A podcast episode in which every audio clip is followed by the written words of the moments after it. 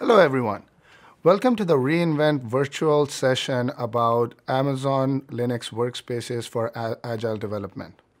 My name is Hassan, and I'm a senior product manager with Amazon Workspaces.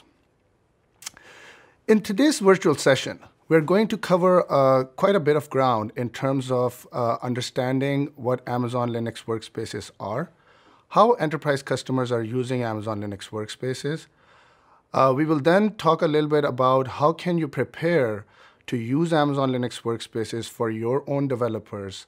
Um, and we're going to talk about different type of developers that can use Amazon Linux workspaces. We will then go into a little bit more detail uh, into uh, building an understanding of how you can build customized images of workspaces that you can then deploy for different developer use cases. So this is going to give you the tools that you can take away from this session and rapidly deploy uh, workspaces for your developers. And then finally, we will talk a little bit about how can you administer and manage Amazon Linux workspaces at scale. Uh, obviously, when we are talking about uh, deployment of Linux workspaces into enterprise, uh, you need to be able to manage and administer them at scale. So let's get started. So first of all, uh, let's get a little bit overview of Amazon Workspaces. Um, Amazon Workspaces is a secure cloud desktop service provided by Amazon Web Services. Uh, the benefits of uh, having a cloud desktop uh, are obviously you get the benefit of pay as you go. So you only pay for what you use.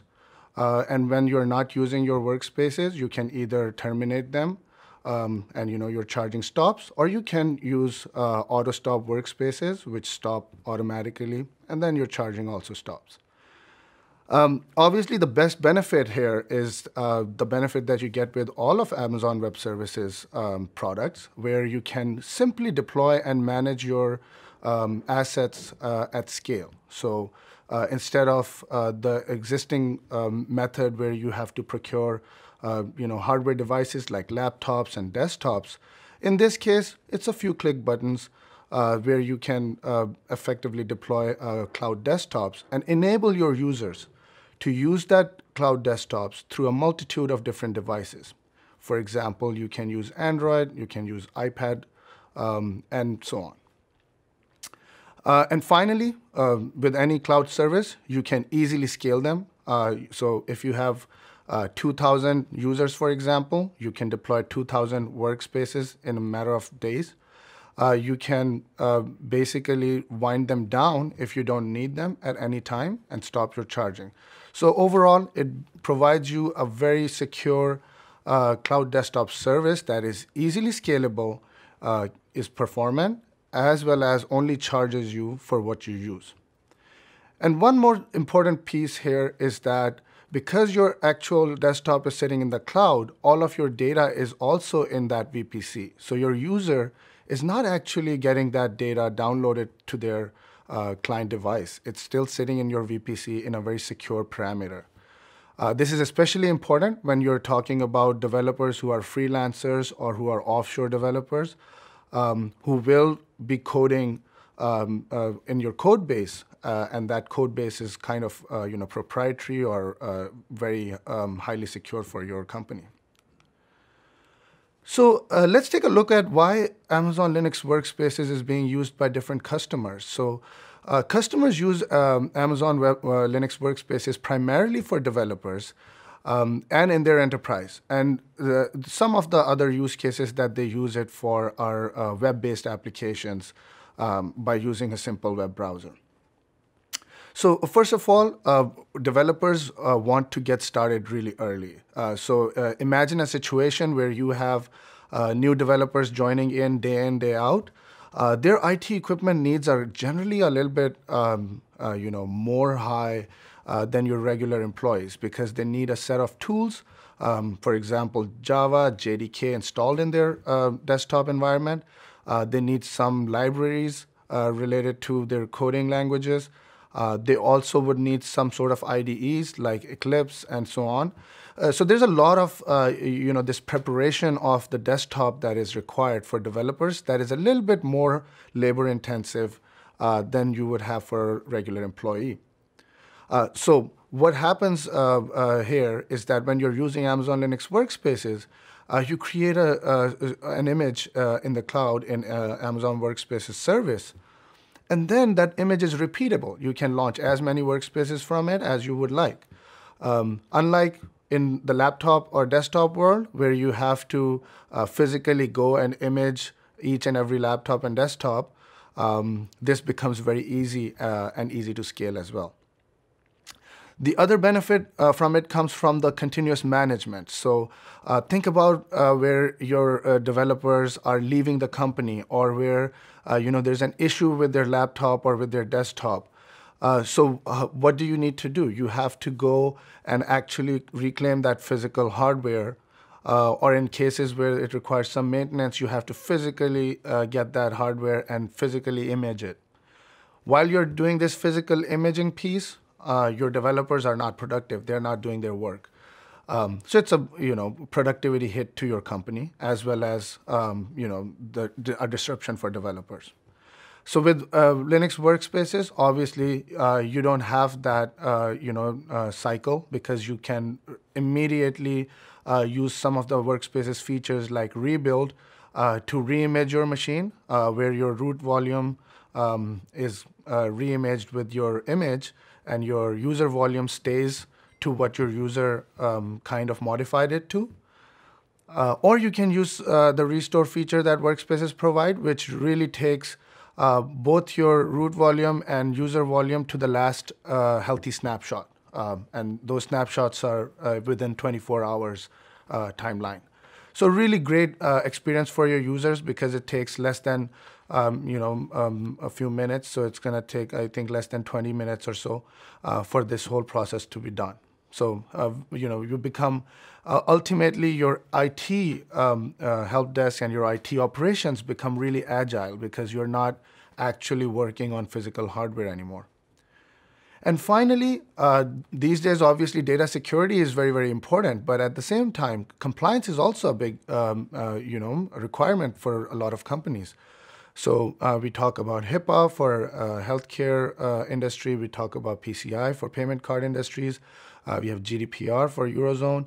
Uh, so all of these uh, compliance benefits are provided by workspaces, and basically it enables you to readily use the service um, while staying compliant to all of these um, you know, compliance mechanisms. Um, and data security, we touched upon it a little bit earlier. Uh, obviously, because the data is not actually being downloaded uh, by the user to their local device, um, it stays uh, secure in your VPC and in the cloud. So let's drill down a little bit. Uh, what is under the hood in Amazon Linux workspaces? Uh, so first of all, Amazon Linux workspaces uh, are a uh, OS feature layer for Amazon Workspaces. So Amazon Workspaces provides Windows 10 um, uh, with BYOL. Um, it also provides Windows Server 2016 um, as well as Amazon Linux uh, desktops. So Amazon Linux is that op operating system layer.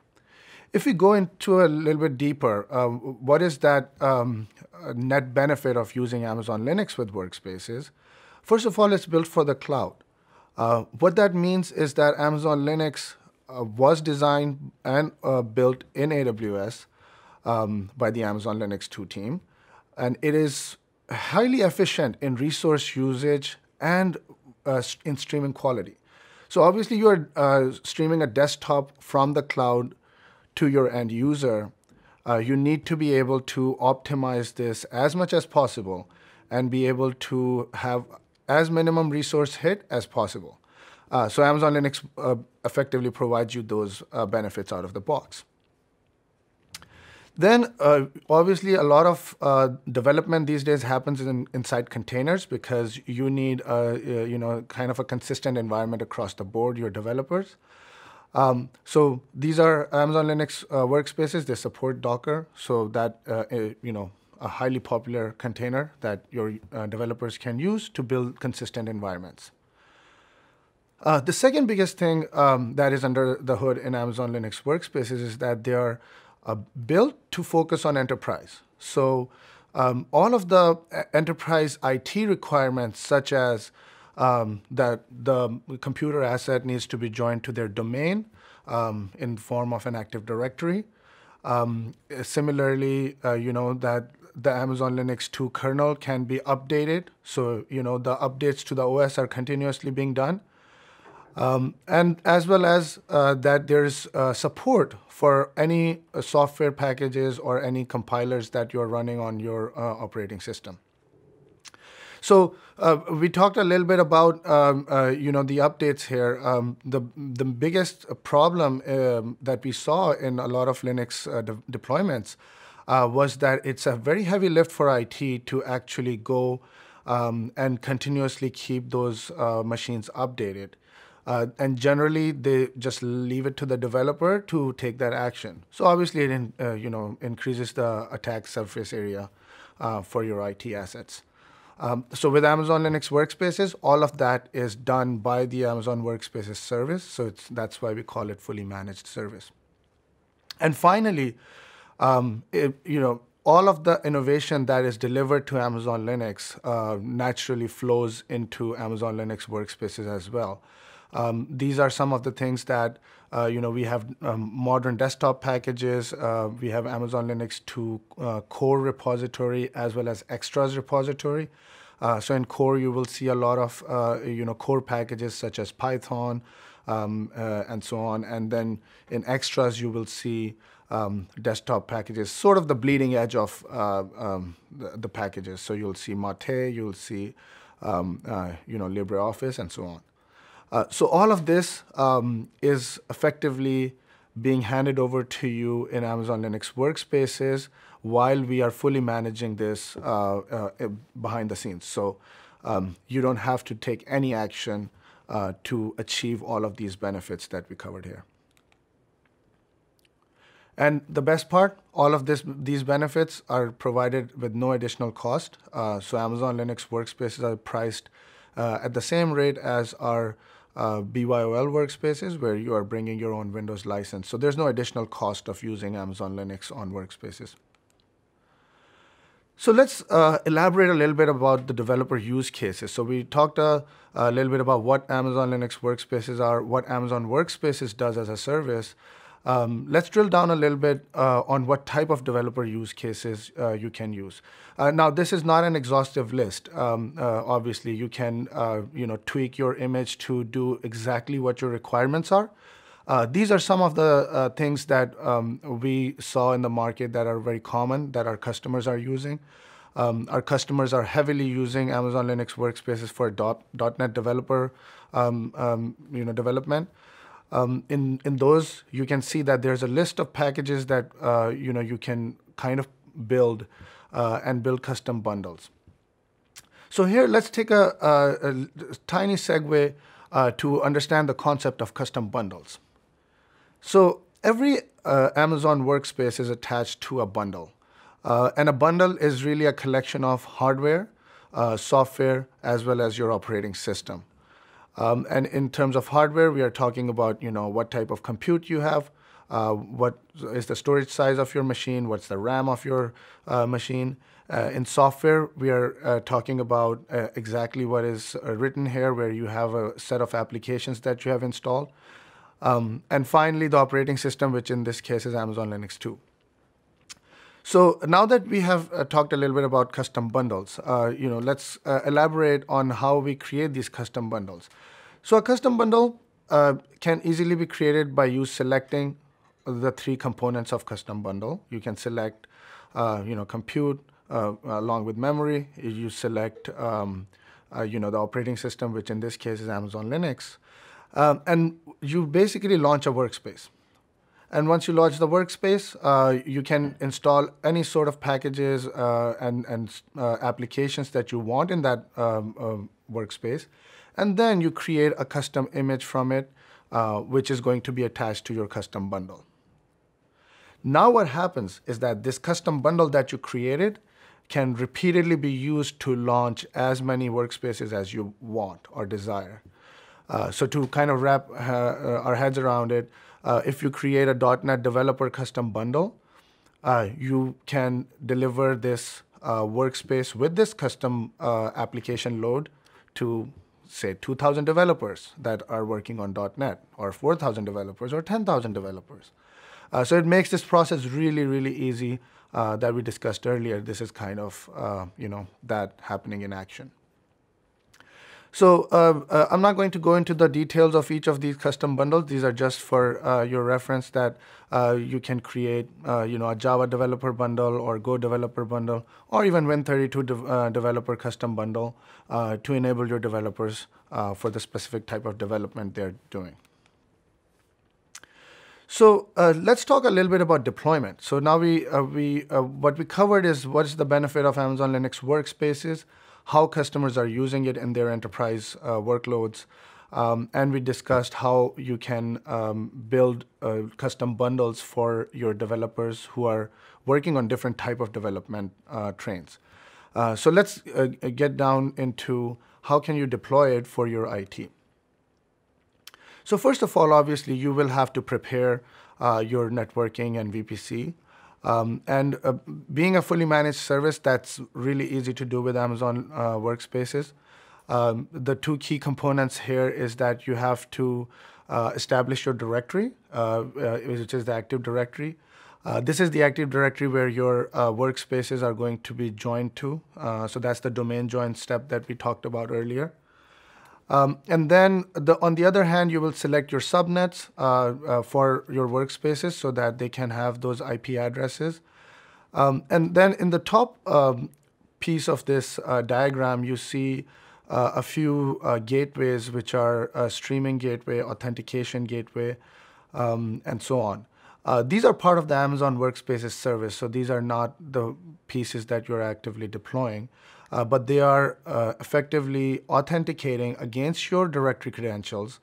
Uh, they are um, after that after the authentication is successful, they are creating that um, streaming uh, channel to your user so that they can stream that desktop view, um, and so on. Uh, and then on the bottom left uh, of the larger square here, you can see that there's uh, the VPC. Um, so this is the customer VPC. This is the VPC that you are planning for. And you can see that it's very lightweight.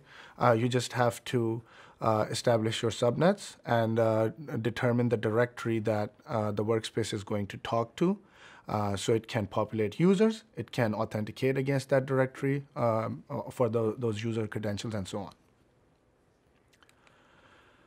So once you have uh, that uh, uh, kind of um, understanding of that overall flow, uh, let's talk about some of the best practices when you are uh, doing a design um, of Amazon Workspaces VPC. So uh, generally, we recommend that you have a separate VPC for Amazon Workspaces compared to your production code base or even beta code base.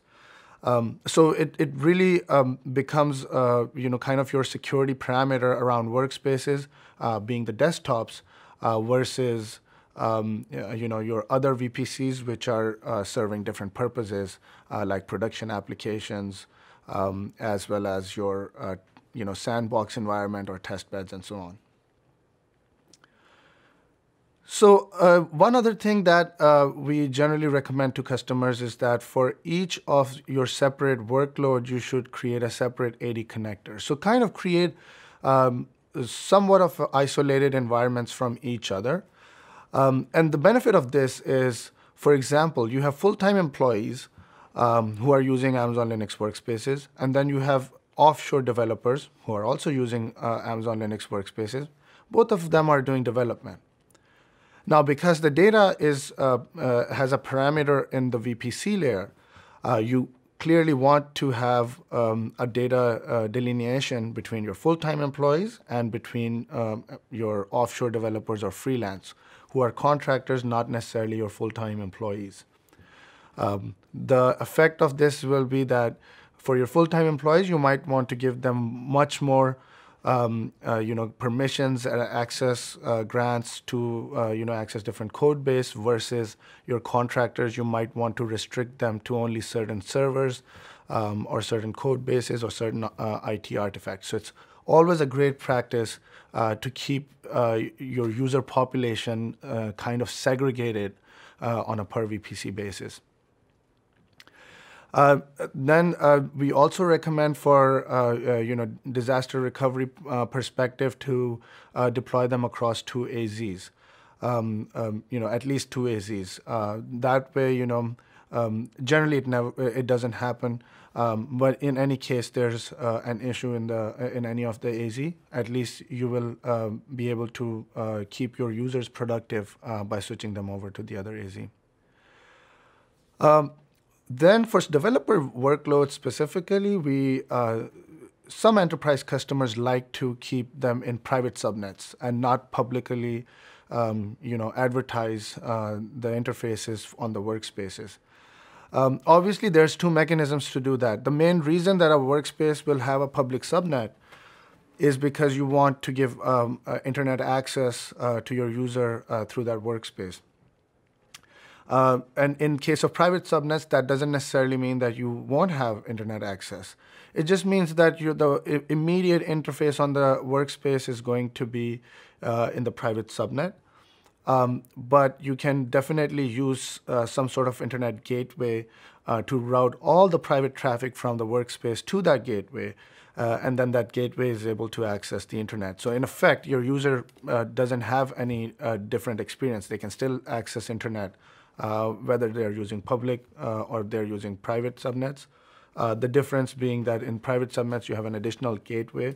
Uh, and that really helps you control the flow of traffic. So if you want to restrict some websites, if you want to uh, restrict certain networks or attacks, that uh, provides you that control through that gateway. obviously, in some cases, you will see that your developers might need public interfaces on the workspace, and it's totally okay to do that. Uh, it's just um, uh, really dependent on uh, what sort of controls you want to uh, put in place for your workspaces.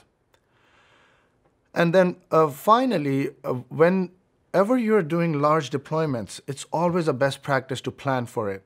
Um, um, frequently, what happens is that um, you know, um, customers they don't necessarily plan for a pilot stage for their large de deployments uh, and that ends up uh, you know uh, biting them back later in the game. Um, and the main reason for that is that you need to be able to test uh, that your uh, developers will have great experience. You need to be able to test that all of the workspaces are well integrated with your existing IT uh, management tools, with your active domains, so your domain controller is easily reachable. Um, uh, you know, you, there's no issue whenever a user is trying to log in. So all of these are um, mostly uh, kind of test environments that um, you should certainly do uh, in the pilot stage of a product uh, or a project uh, before you take it to a large-scale deployment um, and make it production. So it's always a good practice to do that. And here's a link uh, if you want to uh, go a little bit more detailed into uh, some of our best practices. You can uh, uh, note this uh, link down and take a look at it.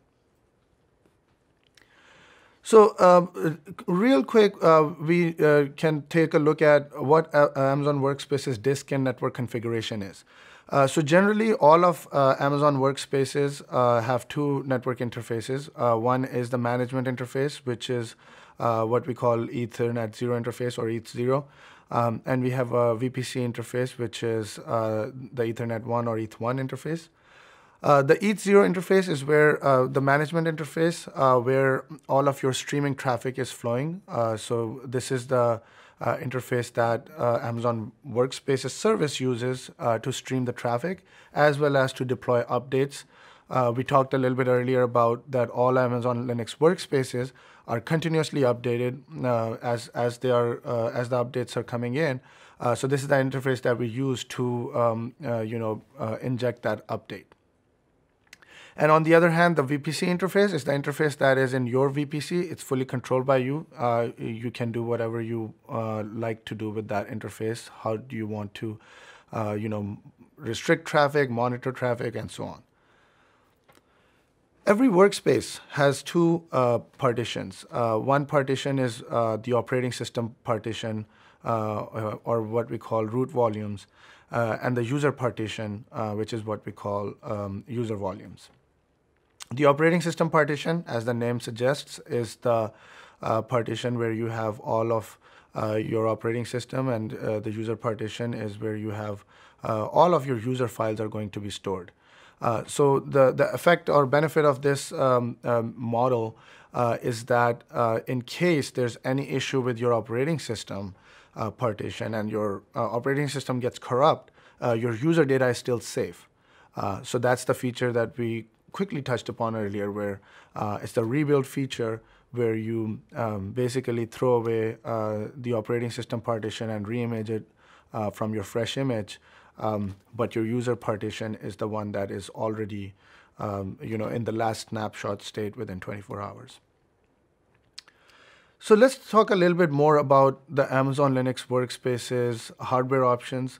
Um, we discussed earlier about custom bundles, and we discussed that hardware has um, uh, you know, different sort of compute and RAM uh, configurations, as well as different partition sizes. Uh, so in case of partition sizes, you, each of the partition that we talked about uh, earlier here uh, is um, you know, available in different sizes by default, um, but then you can also extend them uh, each to two terabytes. So it gives you a total of four terabytes of space if your uh, developers uh, want to use that much space. And in terms of other hardware, uh, obviously uh, we are talking about compute as well as memory. Uh, we provide um, uh, five different configurations options for hardware. Um, and these are, you know, basically designed so that we can address your use cases and, and you know, provide uh, the right type of hardware for the right type of usage. So we take, um, uh, we do a lot of work to make sure that uh, we have the right set of hardware uh, for the right set of users that you are going to deploy workspaces for. And this list obviously uh, continues increasing. Um, you know, two or three years ago, this was a list of three. Now it's a list of five. Uh, you know, obviously we're going to uh, continue iterating and keep adding more hardware options as customers are asking us about more options um, and as customers are deploying workspaces to um, more new and new um, user types. Uh, so uh, here there's a list of uh, uh you know different uh, tip, typical usage that you would associate with each of the hardware option as well as the use cases. since today we are talking mostly about developers, the developers, um, our customers mostly use Power and Power Pro for the developers and analysts. These are four CPU and eight CPU machines and 16 and 32 gig memories, respectively. Um, but that doesn't mean that uh, you know the other ones are not being used by developers. Uh, in a lot of cases, our value uh, and standard bundle is very, very popular as a testbed uh, environment. So, uh, you know, you have a developer who uh, himself or herself is coding on Power or Power Pro, but they want to run, you know, some compile job or some test on on their value um, for their, um, you know, website or application, and they can easily do it on that. Obviously, the benefit is that value is um, uh, super cheap. So it's very uh, low cost compared to Power and Power Pro. Um, and because there's no like active user on these test environments, uh, you can literally just run the test and for, forget about it. It's going to finish, and uh, uh, you know you can go uh, or your developer can go take a look at the results. so really, really economical um, benefit for your users. And then uh, uh, again, we talked a little bit about that uh, a lot of customers uh, are using Amazon Linux workspaces for web applications where uh, there's just one single uh, web browser and they are um, and their users are really just doing their productivity work through that website through web applications. So value is also a very good um, use case for that.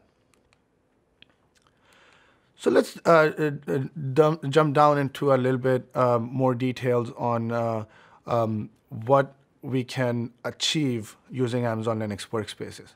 So here we have shown a simple demo environment. Uh, this environment is very much similar to uh, what we did earlier in the um, um in the flowchart that we discussed, where there was an AD connector, where there was Active Directory connecting from your corporate site um, as well as workspaces and all, uh, you know, your VPC. Uh, so this is kind of our demo environment that we are going to uh, run the demo on today. So the first part of the demo is that we are going to prepare Linux. Uh, uh, what that means is that we are going to prepare uh, our Linux image. So let's jump into that. So here, let's go to the workspaces service first. So now we are in the workspaces service. So we'll start uh, with looking at some of the bundles that we have. We already created this just as a, a test bed. Um, we are also going to first start launch by launching a workspace. Uh, so uh, here we are going to, uh, you know, uh, just type in the user. Um, and really, right now, the step we are trying to perform here is what we discussed earlier, uh, where we took a workspace um, and then we uh, installed a bunch of applications and packages on it in order to create sort of a golden image from it. So this is the step that we are trying to perform through this demo. So here I'm going to add the user. I'm going to go to the next screen. I'm going to select uh, a bundle that we just covered uh, that is more suitable for this um, sort of, uh, you know, my uh, custom bundle that I'm trying to create here for my developers. I'm going to select the storage size that I need, um, and then I'm going to uh, move forward. Here I can decide whether I want this to be encrypted or uh, not encrypted. Uh, if I want it to be encrypted, I can uh, uh, put a name uh, for the key, or I can also put tags on this machine. Um, in this case, I want to tag it, you know, probably you, you would like to tag it as an image prep machine. so we went through that. Now we're going to wait for the workspace to launch. And once this workspace is launched, I'm going to connect to this workspace uh, using the Workspaces client. Um, you can download this uh, client from our public website. For the URL is available uh, on our public documentation. So here's uh, the first look into Amazon Linux Workspaces. This is what you will get uh, once you log into uh, your workspace for the first time. so I'm going to open the terminal here. I'm going to take a few steps to install some of the packages that we discussed earlier. Um, so it's always a good practice to first of all uh, run uh, update on your workspace, even though we, like we mentioned, we automatically update a workspace uh, during the provisioning step. Um, but here I'm going to, uh, you know, do some housekeeping and uh, uh, run updates, install a couple of packages uh, that are pretty self-explanatory. And you can use, um, based on your developer requirements, you can um, install uh, the packages that you like the most.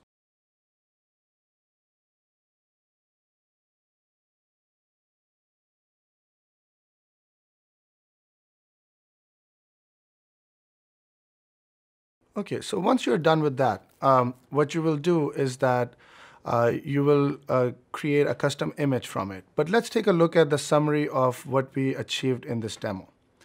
So first of all, what we did is that we uh, ran a yum update. And then uh, what we did is that we installed EPEL. Uh, so EPEL, you know, is very famous uh, enterprise Linux repository. So Amazon Linux Extras has that repository. So we will install EPEL.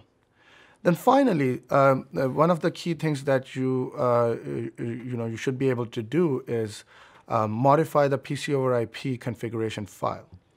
Uh, so just to give a little bit of background, PC over IP is the streaming protocol that Amazon Linux workspaces use uh, currently, uh, and this um, uh, you know protocol has the ability to control certain settings. For example, do you want to restrict your clipboard? Do you want to uh, you know, restrict certain channels uh, uh, for streaming um, and so on. So we just took a simple example here just to show you that this is the PC over IP configuration file that you can modify. And uh, really, you, uh, it's a it's a conf file, so you can open it uh, in any of the text editor that you want, um, and you can search, um, um, you know, the web uh, to find PC over IP Linux configuration settings, and uh, that will tell you um, uh, exactly what the settings are there uh, that you can toggle. Uh, even the configuration file has uh, all that detailed in, in, in, a README. so this is really you are you have updated the image, you have installed some of the applications that you need, and you have edited your configuration file for your specific users. Um, one of the benefit here is, for example, uh, you don't want to um, give copy paste or clipboard permissions to your um, uh, you know offshore contractors for example. So this is the file that you will edit to block that uh, access. Then uh, let's go to the next step. As we discussed earlier now we have our um, uh, you know workspace ready. It's our image machine. It has all the settings and installation there. Now I want to create a custom bundle from it um, and uh, again, uh, we didn't do these steps in this demo here, but uh, you are free to install or uh, you know uh, add any packages and applications that your developers require. Uh, so in this case, just in the previous step where we were running these Yum updates and we were installing EPEL, you can um, you know install, for example, OpenJDK, Eclipse, um, um, and you know some of the, these things. AWS CLI already comes prepackaged into Amazon Linux workspaces. Uh, but then you can install Eclipse, Atom, um, Visual Studio Code, and so on, whichever your developers require. And then um, uh, uh, obviously once you have this uh, whole image ready uh, that your developers would like, uh, you can then create the Java developer customer bundle. Um, so the Java bundle is the one that we earlier reviewed in a list of custom bundles. Um, again, you know, it's really up to uh, your development requirements uh, how you want to um, kind of uh, create this mix of applications in your image. So let's say take a quick look of how to do that. So here I'm logged in uh, back into my um, uh, workspaces and uh, I'm going to try to install all of these um, applications that we just discussed. So um, I'm going to uh, go to uh, some of the websites. For example, I'll go to Eclipse, uh, Eclipse for AWS. I'll download it. Uh, it's really, really simple, uh, just like you would install on any other Linux uh, machine, or maybe even um, easier here because we have a, a nice UI layer to kind of do this from a UI perspective.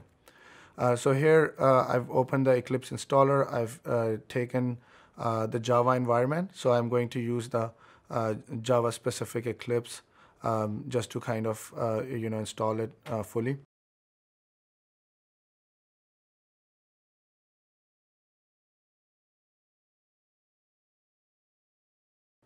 So once the Eclipse installation is complete, uh, you know, we can uh, launch it. We can um, uh, make some settings in here.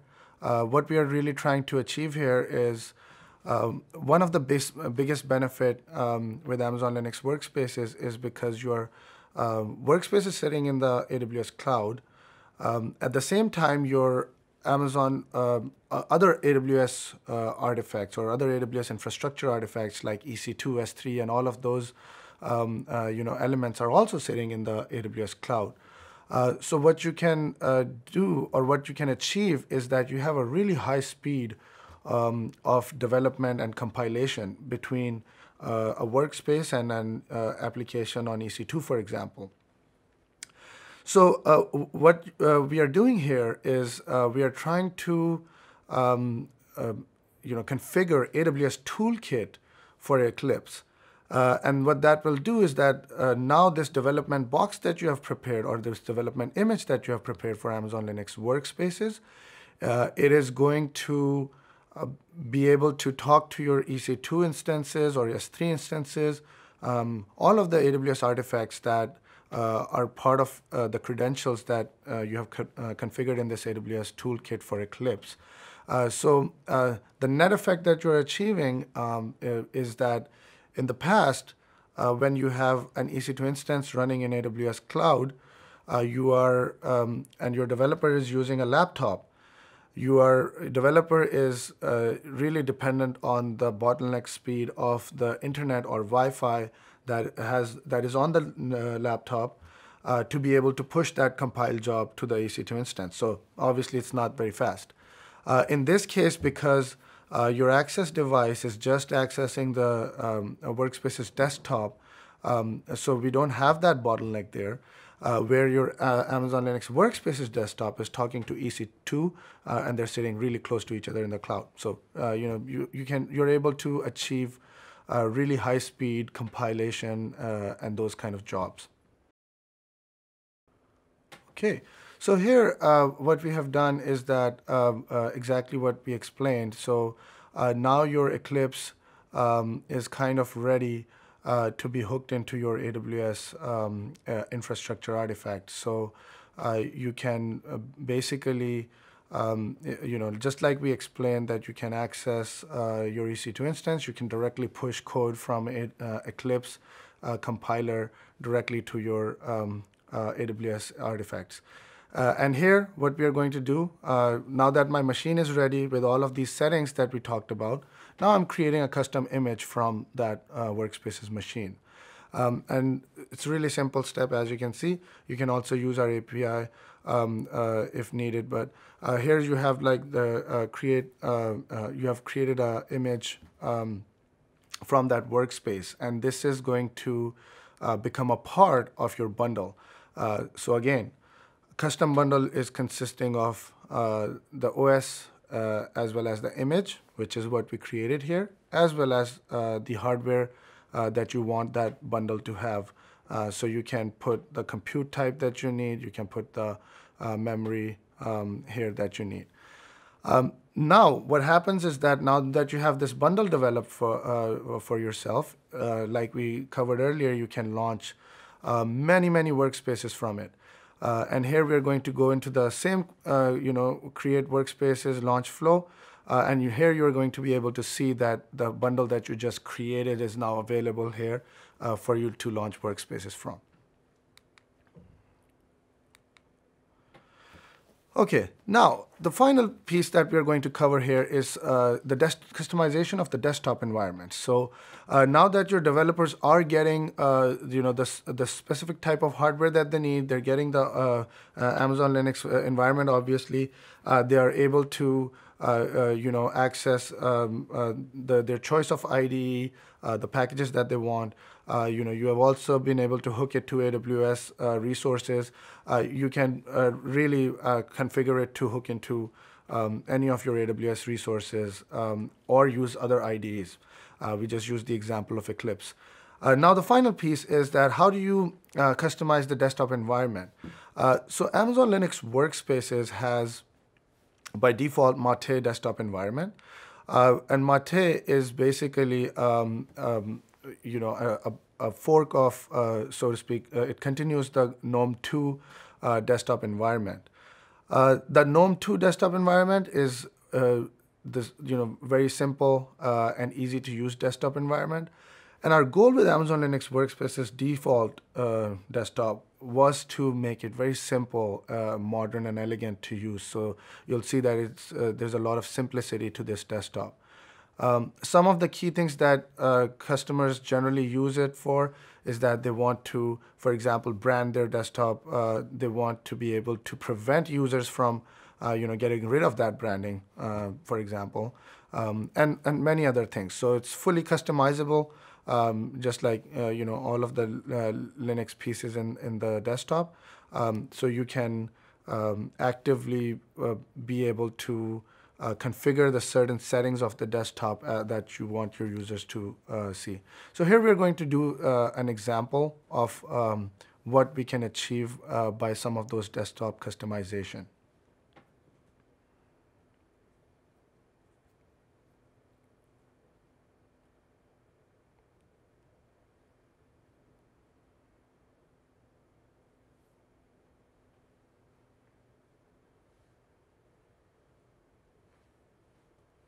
So as we discussed, uh, here I'm just trying to, uh, you know, modify the wallpapers. Uh, there's, you know, uh, certain wallpapers that are automatically included. There's the default workspaces uh, wallpaper that we have created that is here.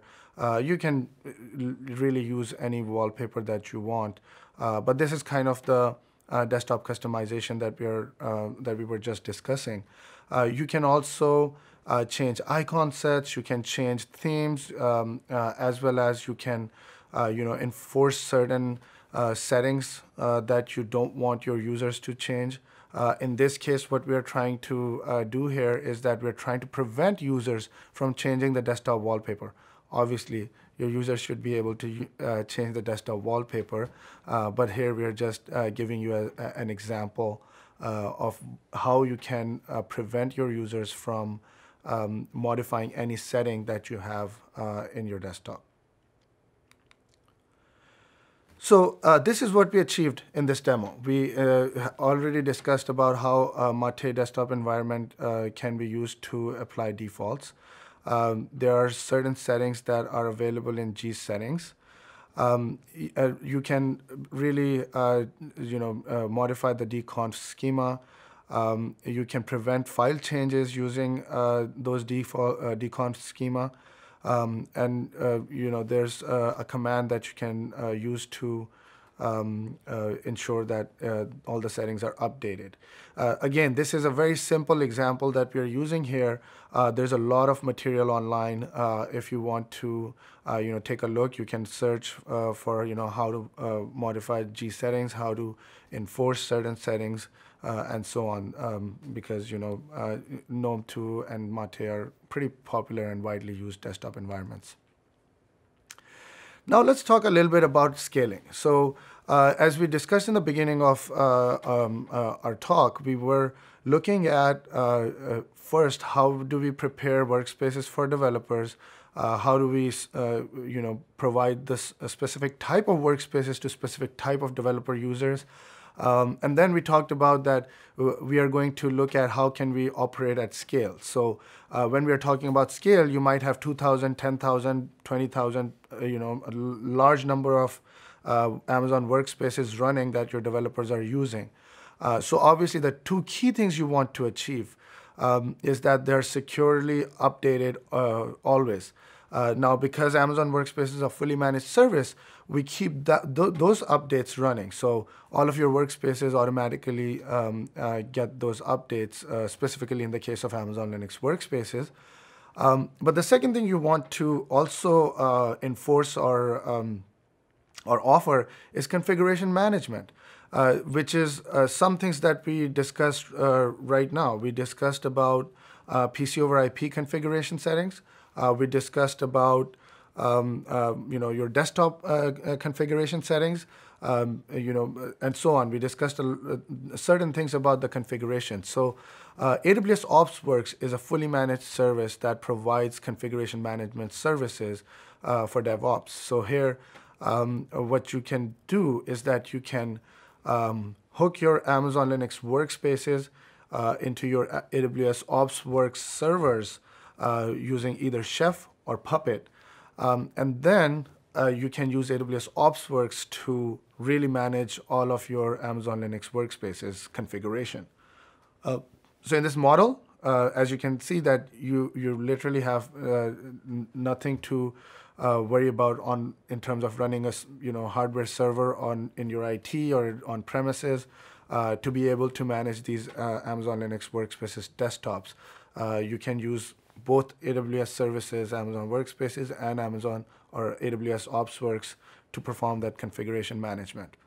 Um, Chef and Management uh, Puppet are some of the uh, most popular uh, tools that are used in the industry for uh, management of Linux desktops. Uh, so that's why you know AWS OpsWorks um, has been uh, you know you know working with Chef and Puppet to be able to provide that functionality.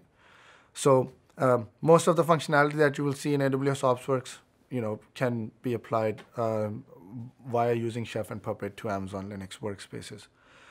Um, there's actually um, a couple of um, uh, talks if you uh, just search uh, AWS Tech Talks.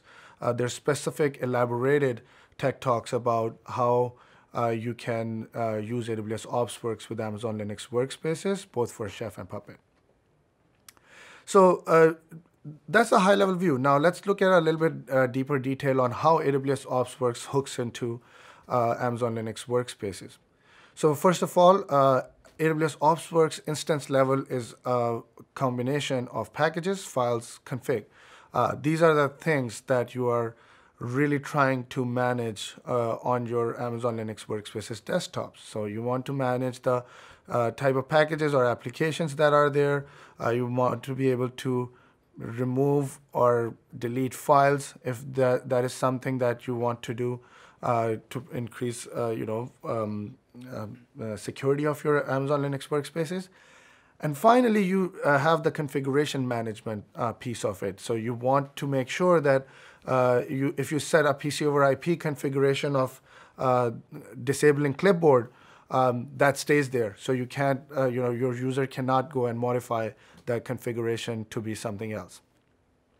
One of the reasons that they would be able to do that uh, is pretty common that, uh, you know, um, many uh, developers require root access to be able to perform uh, a lot of their work. Um, we generally uh, recommend a best practice that you don't give blanket root access to your developers, uh, rather provide specific command level access for sudo so they can um, uh, you know, run the specific commands that they require rather than have blanket root access. However, in some cases, if you are uh, running some, um, uh, you know, uh, um, kernel level development or hardware development, you might need, your developers might need full root level access. Um, so in that case, uh, this is a very helpful tool to make sure that uh, the configurations are in the state that you expect them to be at any given time. So um, uh, effectively, uh, the talks that I talked about, again, they elaborate a little bit more on this slide and the next one, uh, where it's about, uh, you know, integrating the Puppet node uh, using AWS OpsWorks uh, with Amazon Linux workspaces. Um, so there's three key steps to doing that, or sorry, four. And these four steps are, um, you know, they're very simple. It, it, they don't take a lot of time to do it. Uh, it's it's quite uh, uh, simple to implement them. Um, and using some of the talks that I talked about regarding AWS OpsWorks with Amazon Linux Workspaces, uh, you will be able to follow through those uh, on a step-by-step level to actually implement it um, on ground. Uh, so real quick, we can go through these steps. First, obviously, is that you require a certificate, a signed certificate, so that your Puppet node uh, can recognize your Amazon Linux workspace. Um, and then it, it, it has the ability to um, uh, basically associate with that node so that uh, you know your Puppet knows um, all of your Amazon Linux workspaces. Um, and then uh, obviously it, your node is then responsible, your Puppet node, uh, sorry, your Puppet server is then responsible uh, for uh, you know managing these nodes, which are Amazon Linux workspaces. Um, and then uh, it can also generate results from, uh, you know, for example, querying. So all in all, once this step is done, your Puppet node is able to maintain a certain configuration. It's able to generate, or sorry, deploy uh, certain configurations to your node, uh, such as package installation and application installation. Um, and then it is able to generate results as part of any querying. So uh, some customer, some enterprise customers run OS querying on their Amazon Linux Workspaces desktop. Uh, this will provide results of that query back to uh, your Puppet server, so you can uh, assess, you know, how many of your Amazon Linux workspaces are in healthy state from um, from your uh, you know security and control perspective, and how many uh, needs a configuration change. So this is kind of a, um, uh, you know, a, a more a deeper view into uh, exactly what we discussed. So um, the the deeper view, what is happening here is that once the associate node step is happening, uh, you are basically establishing trust with your AWS OpsWorks, Chef, or Puppet server. Um, and once that uh, trust is established between these two factors, uh, then you are able to uh, do all of the uh, configuration management and other uh, monitoring activities that we discussed. Um, so again, nodes here are Amazon Linux workspaces. Chef and Puppet servers here are um, uh, you know, hosted in AWS OpsWorks. And once this linking is established, uh, you can um, perform monitoring of your nodes. Um, for example, one of the very famous use case is with CIS benchmark monitoring. So you're able to monitor um, those uh, CIS benchmarks of your Amazon Linux workspaces. So with that, uh, we will uh, close our talk today, uh, and let's do a quick recap of what we learned today. Uh, so first of all, today we learned uh, what are Amazon Linux workspaces, uh, what benefits they provide to our enterprise customers, where are they deployed in terms of different type of developer use cases. Um, we also discussed about how you can use Amazon Linux workspaces bundles uh, to really focus on your different developer populations. Uh, we took the example of Java, um, but obviously you can take that uh, and replicate it across uh, for different developer use cases. Um, we also today reviewed what type of specific hardware options are available for you to create those uh, Amazon Linux workspaces bundles. Um, so really had a quite good understanding and insight into Amazon Linux workspaces. Second, what we did today is we looked at Amazon Linux Workspaces in action. We were able to log into it. We were able to modify it. Um, uh, we did um, prepare our image from the Amazon Linux workspace that we created. Uh, and ultimately, we were able to create uh, a bundle that we can replicate uh, at scale. And finally, uh, what we learned today is that how do you uh, administer and manage your Amazon Linux workspaces using OpsWorks uh, at scale. And with that, uh, we will conclude our virtual session for today. First of all, thank you for joining me today here uh, and uh, learn about Amazon Linux workspaces. Um, I hope you are able to uh, take these learnings and apply um, them directly into your enterprise workloads and deploy Amazon Linux workspaces for your developers. My name is Hassan, and in any case, if you want to reach out to me, uh, my contact information is available on this slide. Thank you.